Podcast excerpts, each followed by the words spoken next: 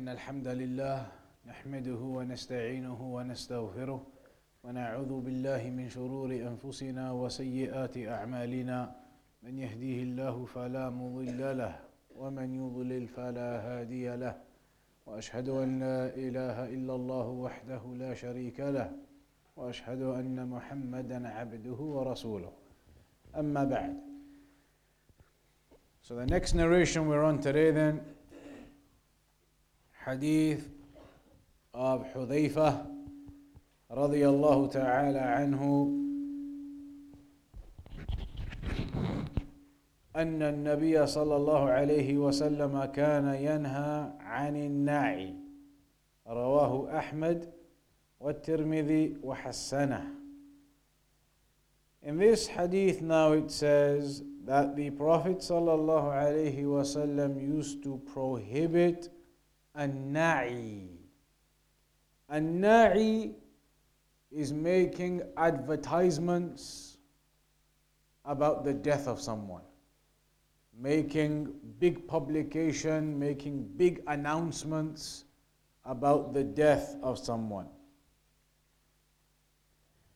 However, in this issue, we need to look at the evidences that we've come across.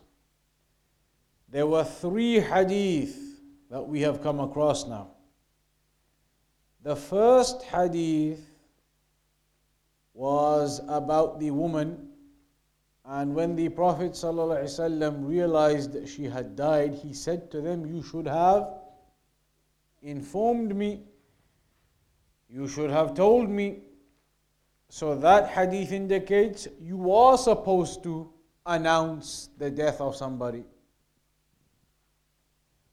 This hadith we've got here though says that the Prophet ﷺ forbade from making announcements about the death of someone. And then there is a third hadith, the next one, of Abu Hurairah رضي الله تعالى عنه أن النبي صلى الله عليه وسلم نعى النجاشي في اليوم الذي مات فيه. That the Prophet صلى الله عليه وسلم made the announcement about the death of al-Najashi on the day that al-Najashi died. وخرج بهم إلى المصلى فصف بهم وكبر عليه أربعا. And the Prophet صلى الله عليه وسلم took them out to the Musalla and did the salat, the janaza, upon Najashi in his absence. The janaza prayer in the absence of the deceased. So these three narrations are talking about making the announcement regarding the death of someone. The first narration mentioned, "You should have told me," indicating that it is good to make the announcement of somebody who dies. This one we got now, the hadith of Hudhayfah, says it is prohibited to make announcements about the death of someone. And thirdly, the Prophet ﷺ himself made the announcement of the death of al-Najashi. So what is the ruling regarding this then? When somebody dies, are you allowed to make public announcements regarding the death of someone or not? Making the announcement of the death of someone is three types. Making the announcement of the death of someone is three types. النعي على ثلاثة أقسام. القسم الأول إخبار أقارب الميت وأهله ليحضروا جنازته ويصلوا عليه. هذا مستحب. One type of announcement is announcing the actual family and relatives of that person, informing them. Informing and announcing it to the actual relatives and the close ones of that deceased so they can come and pray the janazah upon their relative. That type of informing and announcement is mustahab. To tell the family of the deceased and inform them and make the announcement for them, that is something mustahab.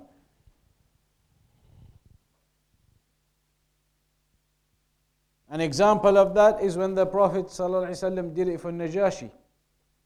Because when Najashi died in that land, there were no believers there to pray upon him. So the Prophet ﷺ made the announcement to the believers so they would pray the janaza.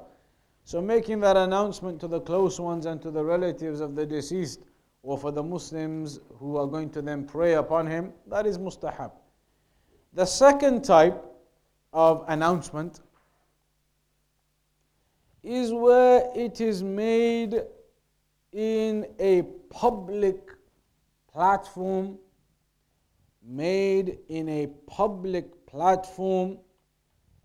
with an intention of some type of pride behind it. That you're going to make a big public announcement and lots of people are therefore going to attend, and so your janaza of your deceased will be remembered and recognized by the people. Look how many came. So there's a type of pride involved. You want to get lots of people there. Out of this pride, we want to make his janaza something known and remembered. That is makruh. To make the announcement of the death of somebody for that type of purpose, for a type of pride you have, you want to gather lots of people and make it a day to be remembered, that is makruh. That is not the purpose of the janaza. The purpose of the janaza isn't to get lots of people just to make it a day to be remembered. So if that is the type of intent you have, then it is makruh to make public announcements like that. The third type is what they used to do in Jahiliyyah. And in Jahiliyyah they used to publicly announce the death of a person by hearing the screams and the shouts of their relatives. The screams and the shouts of their relatives, why him and why did he have to die, and screaming and shouting over the death of this relative, how they used to in Jahiliyyah. Not necessarily meaning you go out in the streets doing it, but the fact that they used to do that, screaming and shouting and why him and why did he have to die and that type of thing, that type of speech at the death of a person is impermissible. It is from the major sins, in fact.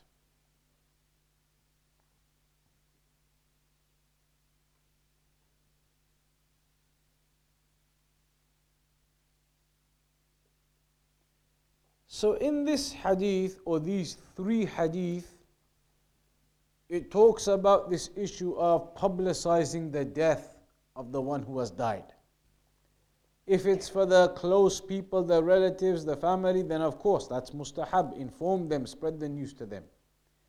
If it's for the purpose of publicly announcing it just to get lots of people and to make it a day to be remembered and have big masses, pride for the family of the deceased, makruh. You don't make announcements for that type of purpose. And thirdly, this screaming and shouting that they do at the death of somebody, why him and he did so much good and etc., those types of speech, that is haram and impermissible. Regarding al-Najashi in this narration, when Najashi died, the Prophet ﷺ made the announcement regarding the death of al-Najashi. He was the king of al-Habasha. And of course al-Najashi was not his name. That is only a title. Just like the ruler of Egypt, every ruler of Egypt had the title of Pharaoh. Every ruler of Habasha in those days had the title of Najashi. Every ruler of Rome has the title of Caesar. These are all titles. Titles for the one in charge of a particular area. Caesar of Rome and the Najashi was used for Habasha and Pharaoh used for Egypt. So Najashi wasn't his name, that was the title of every ruler of Habasha, just like Pharaoh of Egypt. His actual name, the scholars they mention, was Ashamah.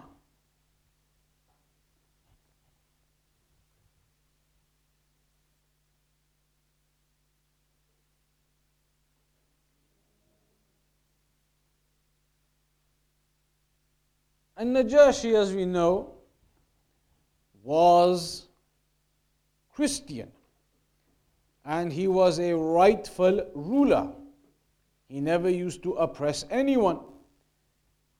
But when the Muslims Kuffar, Quraysh, oppressed the Muslims in Makkah, the Prophet ﷺ had told them to go and make hijrah to Habasha, the first hijrah, because Najashi was a just man. He was Christian, but he was a just man. So they went to him because he was just and he was merciful. And when he heard the Quran, Najashi heard the Quran from those Muslims who came, those Muhajirun in the first hijrah, he became Muslim.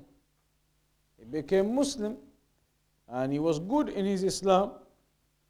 However, he never actually got to meet the Prophet sallallahu alayhi wa sallam. فَلَمَّا مَاتَ جَاءَ جِبْرِيلُ إِلَى النَّبِيِّ صَلَّى اللَّهُ عَلَيْهِ وَسَلَّمَ أَخْبَرَهُ بِمَوْتِهِ فِي الْيَوْمِ الَّذِي مَاتَ فِيهِ.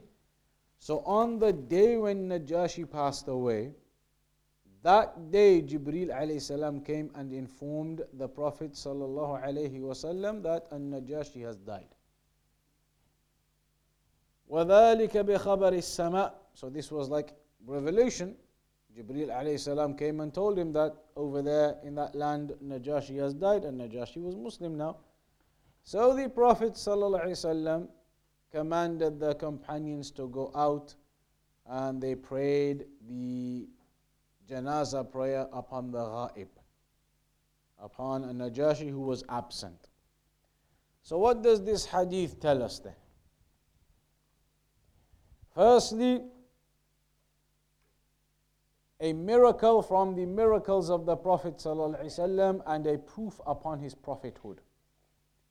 A miracle upon the Prophet ﷺ and a proof of his prophethood.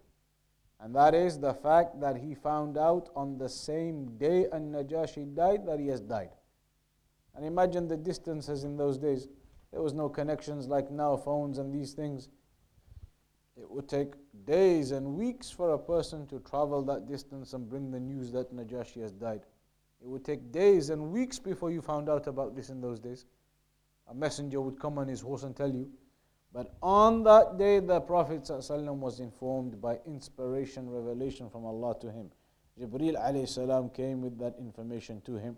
So this indicates one of the signs upon the truthfulness of the prophethood of Muhammad sallallahu alayhi wa sallam. Secondly, we have the legislation of praying the janazah upon the ghaib, upon the person who is absent. The deceased is absent, but praying janazah upon the deceased who is absent. وَهَذِهِ الَّتِي سَاقَ الْمُصَنِّفُ الْحَدِيثَ مِنْ أَجْلِهَا. This is the reason why this hadith is mentioned here. That is actually the key topic here. What is the ruling on praying janazah when the body isn't there? What is the ruling on praying the janazah upon somebody and they're not there? They're somewhere else, in some other place, in some other city, some other country. Ghaib, absent. Can you just pray the janazah upon someone like that or not? The scholars have differed over this issue. There is a difference of opinion upon this issue, and there are four opinions. The first opinion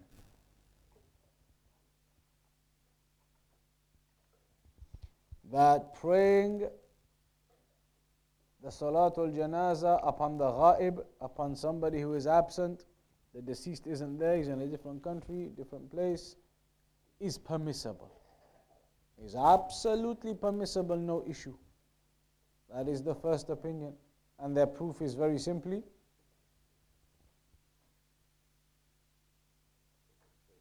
the Prophet ﷺ prayed upon Najashi. Najashi was in Habasha,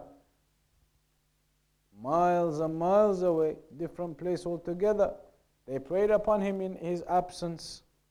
They prayed upon him even in his absence. The body was not there, he was not there. So the first opinion is it's allowed, no problem. The Prophet ﷺ did it for Najashi. So opinion one is it is absolutely allowed.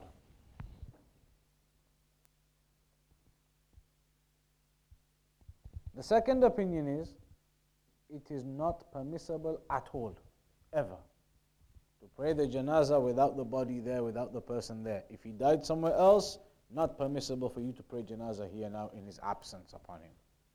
That is the second opinion. Why do they give this opinion?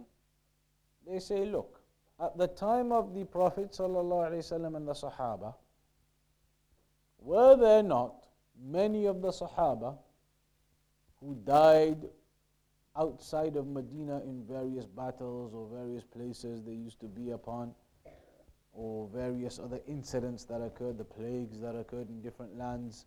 Were there not many Sahaba who died in the various lands? They had left Medina and they'd gone out to various lands and they died in those lands. Is there a narration, a single narration, that the Sahaba in Medina or in Makkah would ever pray upon those other Sahaba who died in distant lands? Not a single one. Not a single narration that the Sahaba in Medina used to pray upon those other Sahaba who had gone and died in distant lands. Never. And were there examples of Sahaba going and dying in distant lands? Absolutely, many of them. But not a single narration that the Sahaba in Medina ever prayed the Salatul Janaza ala al-Ghaib, upon the one in absence, ever. So the second opinion is that it must be something which is not prescribed, because if it was, surely they would have preyed upon some of those big companions who died in other distant lands. So second opinion, it is not allowed at all. Third opinion, al-Qawl al-Thalith.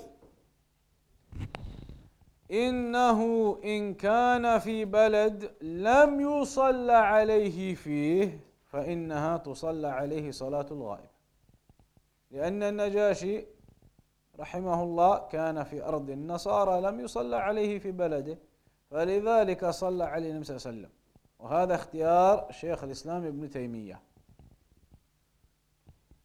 It is allowed to pray the janaza prayer upon somebody absent, somebody who died somewhere else, their body is somewhere else, if nobody had prayed the janaza upon that deceased person wherever they died.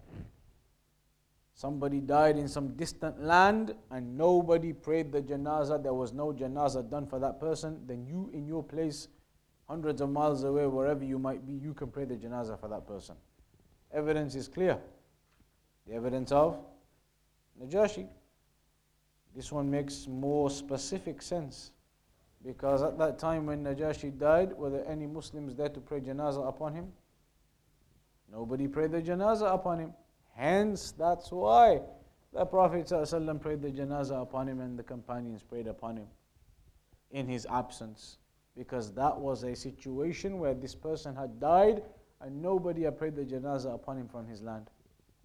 So no janaza had been established, hence they prayed. So in that scenario, the third opinion is it's allowed. Somebody died in some distant land and you know no janaza was done upon him in that land, then you can pray the janaza in his absence in your land. Opinion number 4.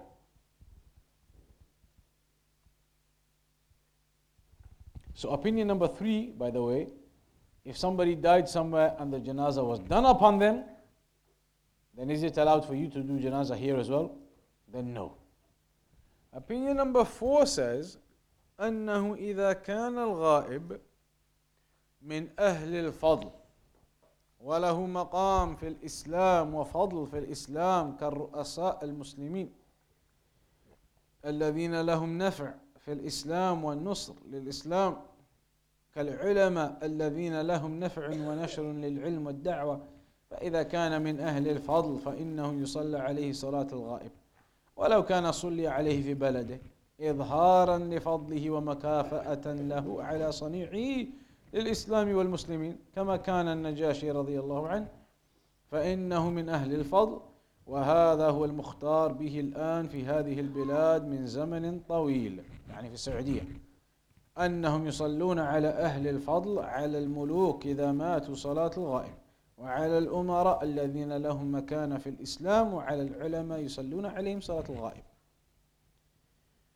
The fourth opinion is, it is allowed to pray the janaza in absence of the actual deceased, if the deceased individual was a person of stature, was a person of honor and respect. So, for example, the scholars, for example, the Muslim rulers, people who have nobility, they've done great things for Islam, they are people of position, people of honor, people of respect. Those types of people, if they die somewhere, and even if the janaza is prayed upon them over there, you can still pray janaza in their absence.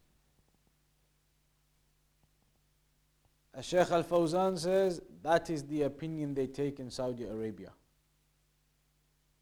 So in Saudi Arabia, that is the opinion they take generally, the Shaykh says. So if a scholar died somewhere, in Riyadh for example, they might do the janaza in Riyadh, obviously they'll do it there, but they might do it as well in Medina, in Makkah, in other places. They may do it as well. If a big scholar died in Riyadh, for example, that is the opinion number 4.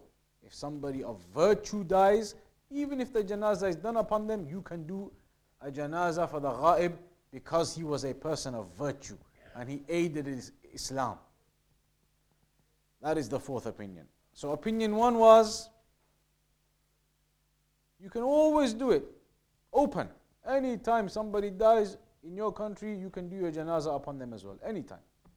Opinion 2, never, it's not even prescribed.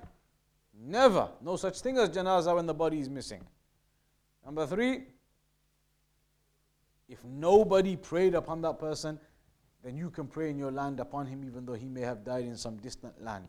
But nobody prayed upon him, or you overwhelmingly believe that there is no proof that anybody prayed upon him, then you can pray. Number 4, people of virtue. Even if the janaza was done for them, you can still do it as an absent janaza as well. What is the strongest of these opinions? Number 3 is the opinion of Shaykh al-Islam Ibn Taymiyyah, and it appears to be the strongest opinion, that you can't just pray the ghaib janaza upon anybody. You can't just always pray the janaza. If somebody has died, janaza has been done upon them, that's it. Why are you praying janaza now in absence again? You only do it if you believe that somebody has died from the Muslims and nobody prayed the janaza upon them. Just like it happened about Najashi. But that was not ghaib. The Prophet ﷺ went to the grave. So these are the opinions. As Shaykh Al-Fawzan says, فَالرَّاجِحْ هُوَ هَذَانِ الْقَوْلَانِ الْأَخِيرَانِ. He says opinion 3 and opinion 4 are the strong opinions. Opinion 3 and opinion 4 are the strong opinions. أَنَّهُ إِنْ كَانَ لَمْ يُصَلَّ عَلَيْهِ فَإِنَّهُ يُصَلَّ عَلَيْهِ أو كان صلي عليه لكنه من أهل الفضل فإنه يصلى عليه صلاة الغائب. So if you know that the prayer was not done upon someone, then you do it. Or even if it was done, as long as it was a person of nobility and virtue, you can do it again. To show that respect for that person and to show that this was somebody who aided Islam and he was somebody who did a lot for Islam. أما سائر المسلمين فلا يصلى عليهم صلاة الغائب. As for normal people, died somewhere, janaza was done, then it's not allowed for you to do it again. According to opinion number 3 and 4, if we say these 2 are the correct opinions, they allow you to pray the janaza in absence if you know that the janaza was not done for that person, or even if you know it was done, as long as it's a person of virtue. So if it was not a person, so if the janaza was done, and it wasn't a person of virtue, then you would not be able to do it again. If it was done, and it wasn't a person of virtue as such, then you can't do it again. You can't say, one of my relatives died back home, they did the janaza and everything, but I want to come here with me and my few relatives who live here, we're going to get together and do janaza as well. You can't. Like that, you can't. So that is what is mentioned regarding this issue. This is the, you're right, it does not appear to have evidence for that. So Allahu A'lam, I'm sure there are other details they have for this opinion, maybe ijtihad on it as well. Najashi, for example, fits into this one too. He was a person of nobility and virtue who aided Islam. He helped the Muslims when they came in the Hijrah. He became Muslim. He aided Islam in that way. When the kuffar sent people, they sent kuffar to get the Muslims back. Najashi refused. They sent him gifts and everything to try and convince him. He refused. So he was somebody of virtue in that way. He would fit into opinion 4 too. So they have some ijtihad on that. So that is regarding the prayer upon the person who is absent. The next narration of Ibn Abbas radiyallahu anhuma قال سمعت النبي صلى الله عليه وسلم يقول ما من رجل مسلم يموت فيقوم على جنازته 40 رجلا لا يشركون بالله شيئا إلا شفعهم الله فيه رواه مسلم. The hadith says there is not a person who dies and 40 men of Tawheed pray the Janaza upon him. There's a jama'ah of 40 men at least, people of Tawheed who do not commit shirk. Pray the Janaza upon that person, then Allah will allow them to intercede on behalf of him. This hadith is basically telling us about the recommendation or legislation to have lots of people upon the Janaza, that the Muslims should come and they should pray the Janaza upon their brother or upon their sister. فيه مشروعية تكثير العدد لأن النبي صلى الله عليه وسلم خرج بأصحابه ففيه مشروعية تكثير العدد في الصلاة على الميت. So it indicates that you increase the numbers and all the Muslims they should come. وفيه بيان الحكمة من الصلاة على الميت وهي أنها شفاعة فيه يعني الدعاء له. الدعاء شفاعة أنت إذا دعوت لأخيك فقد شفعت له عند الله عز وجل وهذه شفاعة صحيحة مشروعة. So this tells us now why you should come and pray upon somebody deceased from amongst the Muslims, and you shouldn't miss it. One reason we already discussed before, somebody who comes and prays the janazah and stays with it all the way until it's buried, you have like qiratan of reward, like 2 mountains of reward. So there's a great reward in doing it. On top of that, there is great benefit because you are interceding on behalf of this deceased. You're making dua, oh Allah forgive him, have mercy upon him, enter him into paradise. All of that dua is an intercession you're making for this deceased, asking Allah to forgive him. So the more people who are doing that, the better it is for the deceased. The more people who are there making the dua for him, asking Allah to forgive him, the better that is for the deceased. So, what do we learn from this? Point number 1 that we learn, that the janazah is only upon the Muslim. أَنَّ الصَّلَاةَ عَلَى الْجَنَازَةِ خَاصَّةً بِالْمُسْلِمِينَ ما من مسلم يموت فيقوم على جنازته 40 رجلا. Because the Prophet ﷺ said there is not anyone from the Muslims who dies and then 40 people stand upon his janazah. So the janazah is upon the Muslim. أما الكافر فإنه لا يصلى عليه إذا مات على الكفر لا يصلى عليه ولا يتولاه المسلمون أبدا. A disbeliever who dies, you do not pray upon him, and neither do you go do that burial, etc. for that disbeliever. You do not pray upon the disbeliever, neither do you take the responsibility of doing the burial, etc. فَالْكَافِرْ يَتَوَلَّاهُ الْكُفَّارِ. It is the kuffar who go and take the responsibility of burying the kafir and taking care of the kafir. The Muslim does not go and do that.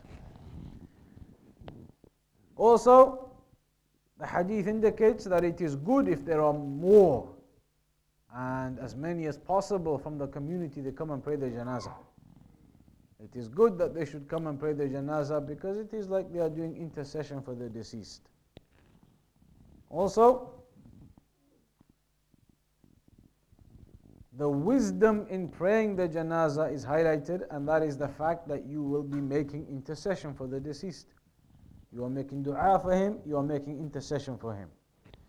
So that's why it is good that there should be the Muslims coming out to pray the janaza. If you hear about it, you hear somebody dies, you should make the effort to go.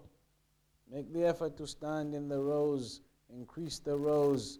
People of Tawheed, making dua for the deceased, asking Allah to forgive him. That is something good that should occur. Then, an Samurah bint Jundub, رضي الله عنه قال صليت وراء النبي صلى الله عليه وسلم على امرأة ماتت في نفاسها فقام عليها وسطها. Samurah ibn Jundub رضي الله عنه says, I prayed behind the Prophet صلى الله عليه وسلم, and the Prophet ﷺ was leading the janazah prayer upon a woman who had died after birth, after giving birth. She had died after giving birth. So the Prophet ﷺ was praying the janazah upon her. فَقَامَ عَلَيْهَا وَسَطَهَا. The Prophet ﷺ stood in relation to her body in the middle. قام وسطها أو فقام وسطها. وسطها بسكون السين الشيء الذي ليس له أفراد, وأما الذي له أفراد فيقول وسطه, كما تقول جلست وسط القوم, يعني بينهم. So here it's وسطها, meaning in the middle of her. So this hadith indicates what? That the janazah prayer is prayed upon the deceased who are male and female. That is very clear. The janazah is prayed upon the deceased of the men and the deceased of the women. Secondly, a woman who dies in childbirth, she is considered under the ruling of Shaheed.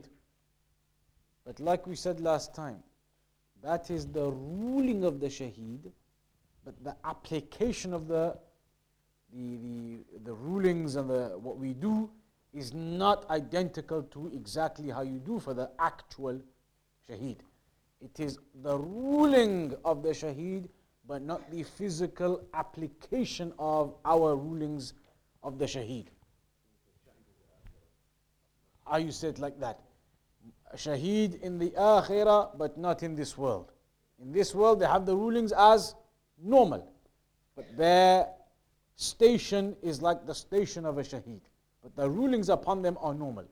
So here we see that she was a woman who died in childbirth or just after childbirth. The ruling is the ruling of shaheed, but the application of what we do now in this world is normal. So the janazah is prayed upon her as normal. فيه دليل على أن الشهيد غير شهيد المعركة يصلى عليه, وأما شهيد المعركة في سبيل الله فقد مضى أنه لا يصلى عليه. The actual shaheed, there is no prayer, the janazah. But the one who is in the ruling of a shaheed, shaheed in the hereafter, then that one you still pray upon them like this woman. فهذه المرأة التي ماتت في نفاسها هذه شهيدة كما في الحديث, شهيدة لكن في الآخرة, أما في الدنيا فجنازتها مثل جنازة غيرها من المسلمين. So as for this world, her janazah is just normal like anybody else, but she is termed as a shaheed in the hereafter. المسألة الثالثة في الحديث دليل على مقام الرجل من الصلاة على المرأة وأنه يكون محاذيا وسطها, أما الرجل فيكون محاذيا رأسه أو صدره, هذا هو المستحب, وإلا فالمجزئ أن يقف أمامه أي جزء من الميت. فإذا كان أمام الإمام جزء من الميت كفى هذا, لكن أفضل أنه إذا كان الميت امرأة فإنه يتوسط من جسمها, وإن كان الميت رجلا فإنه يحاذي رأسه أو صدره, هذا هو السنة. وإذا حضر جنائز الرجال والنساء يقدم ما يلي الأمام الرجال ثم من ورائهم النساء ثم الأطفال إذا كان هناك أطفال. هذا الترتيب الجماعي.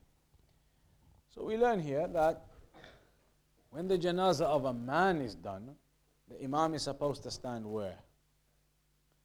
Next or in line behind the head or the chest of the man.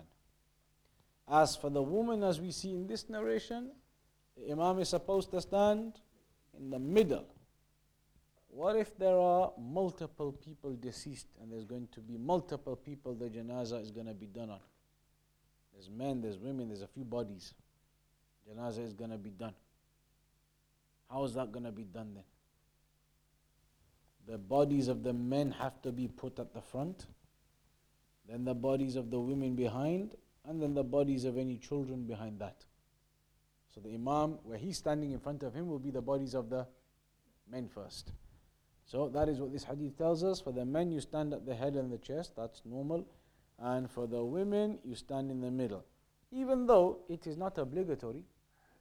What is obligatory? What's the minimum?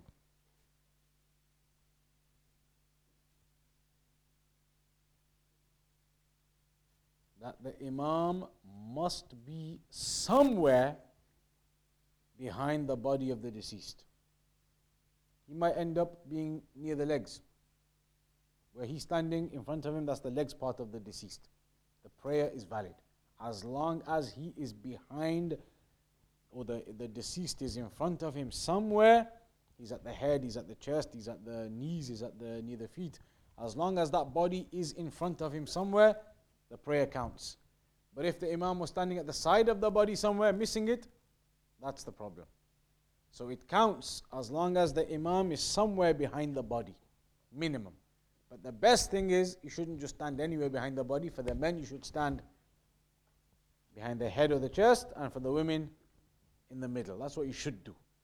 But even as long as you were stood somewhere behind the body, the prayer would count. So you don't say, I accidentally forgot the imam did the janazah, he was stood near the feet end. The prayer is valid. You don't say, okay, let's do it again, I'll move over to the head side. The prayer is valid now. It is valid. Then, an Aisha radiallahu anha qalat, Wallahi laqad salla Rasulullah sallallahu alayhi wa sallam ala ibnay bayda'a fil masjid. Rawahu Muslim.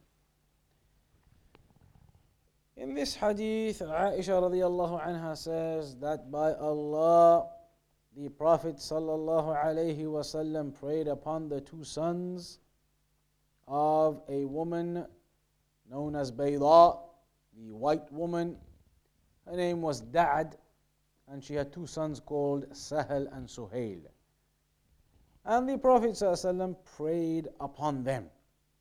والسبب أنه لما مات سعد بن أبي وقاص رضي الله عنه أمرت بجنازته أن يمر بها في المسجد ليصلى عليها وأمرت بجنازته أن يمر بها في المسجد ليصلى عليها فاستنكر الناس ذلك فكيف تدخل الجنازة في المسجد فبينت رضي الله عنها أن هذا من سنة الرسول صلى الله عليه وسلم لأنه صلى على سهل وسهيل ابني بيضاء في المسجد.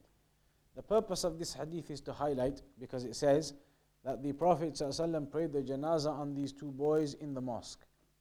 The ruling from this hadith is that it is permissible to pray the janazah in the mosque. It is permissible to pray the janazah in the mosque. It is not a condition, it has to be outside. It's better to be outside on the Musalla somewhere, but it is allowed to pray the janazah in the mosque. Here, Aisha radiallahu anha says, I swear by Allah, the Prophet ﷺ prayed the janazah on those two boys in the mosque. So, this highlights very clearly, hadith in Muslim, that the Prophet ﷺ prayed the janazah upon them in the mosque, indicating that it is permissible. فَدَلَّ عَلَى جَوَازِ الصَّلَاةِ عَلَى الْجَنَازَةِ فِي الْمَسْجِدِ وَأَنَّهُ لَا بَأْسَ بِذَلِكَ وَإِنْ كَانَتِ الصَّلَاةِ عَلَيْهَا خَارِجَ الْمَسْجِدِ أَوْ لَا. It's better to do it outside, but if you do it in the mosque, it's valid. لكن إذا صلي عليها في المسجد فهذا جائز ولا حرج فيه. فقد صلي على عمر وعلى أبي بكر رضي الله عنهما في المسجد. عمر and Abu Bakr رضي الله عنهما, their janazah was done in the mosque. The janaza was done in the mosque. وَصُلِّيَ عَلَى خَلْقٍ كَثِيرٍ فِي الْمَسْجِدِ.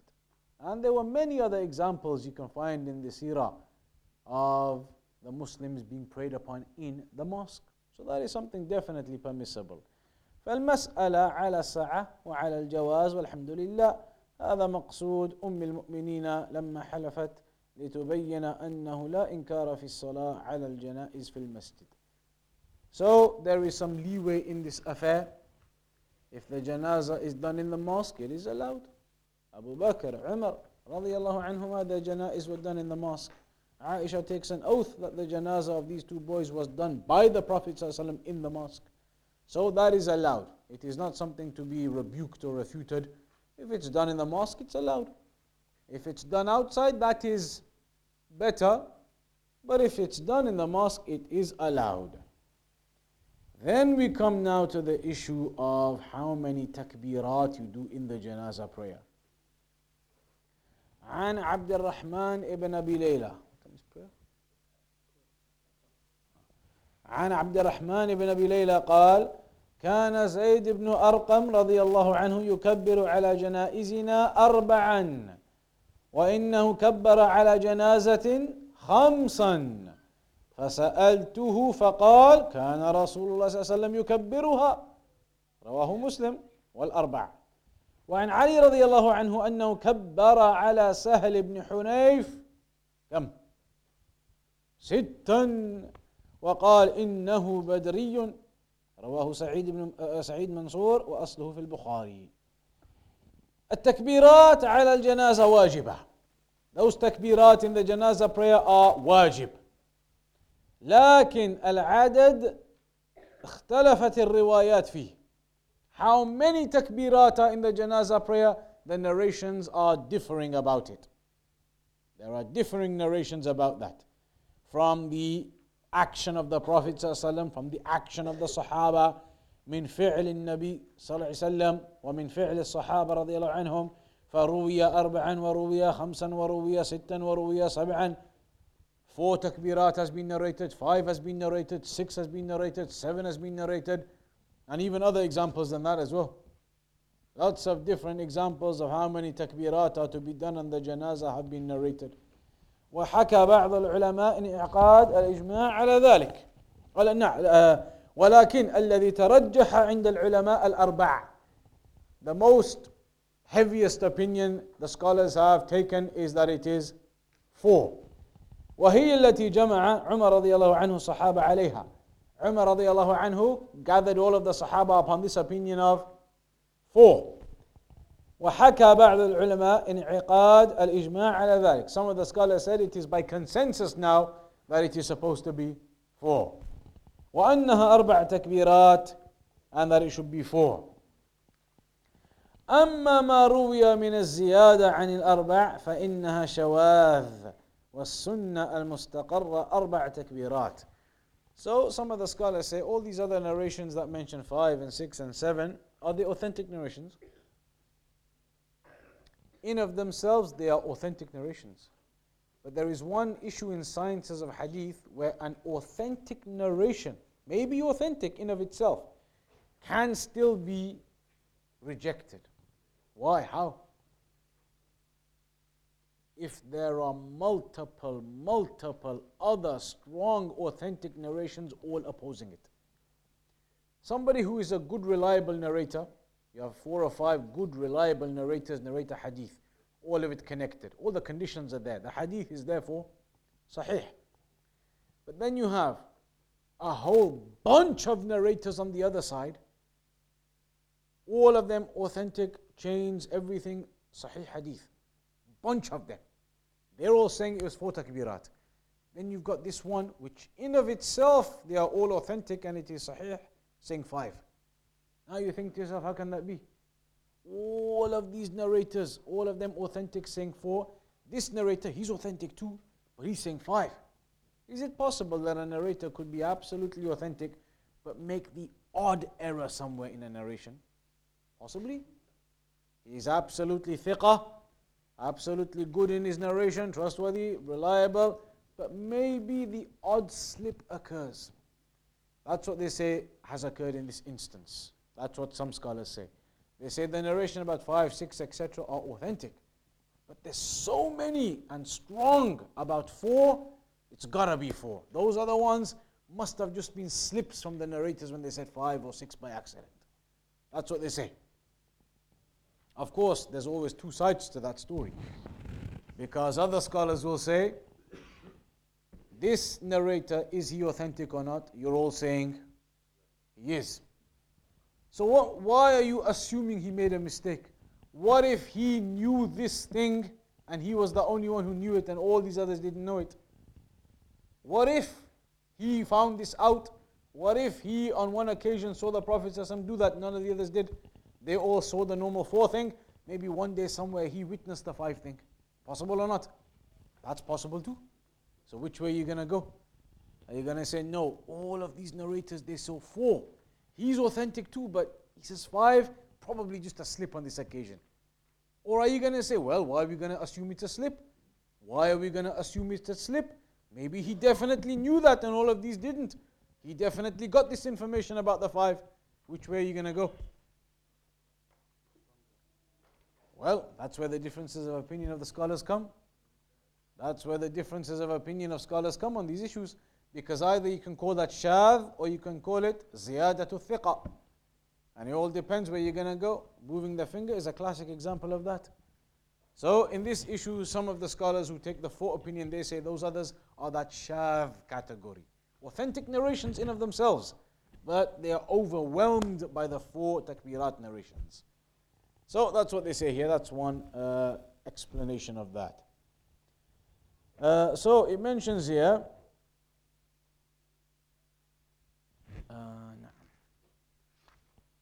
لَقَدْ كَبَّرَ النَّبِيُّ صَلَى اللَّهِ عَلَيْهِ وَسَلَّمَ عَلَى النَّجَاشِ 4 تَكْبِيرَاتٍ. There's some more narrations here that talk about it. عن جابر رضي الله عنه قال كان رسول الله صلى الله عليه وسلم يكبر على جنائزنا 4 يقرأ بفاتحة الكتاب في التكبيرة الأولى. In that narration it says 4 again. عن طلحة ابن عبد الله ابن عوف, and that one is actually weakness in it, but it says 4. عن طلحة ابن عبد الله ابن عوف رضي الله عنه قال صليت خلف ابن عباس على جنازة فقرأ بفاتحة الكتاب فقال لتعلموا أنها سنة. This is another issue now. This is the issue of whether you recite it out loud or not, the Fatiha in the Janaza. Is it a loud prayer, the Janaza prayer, or is it a quiet prayer? Is it a loud prayer, or is it a quiet prayer?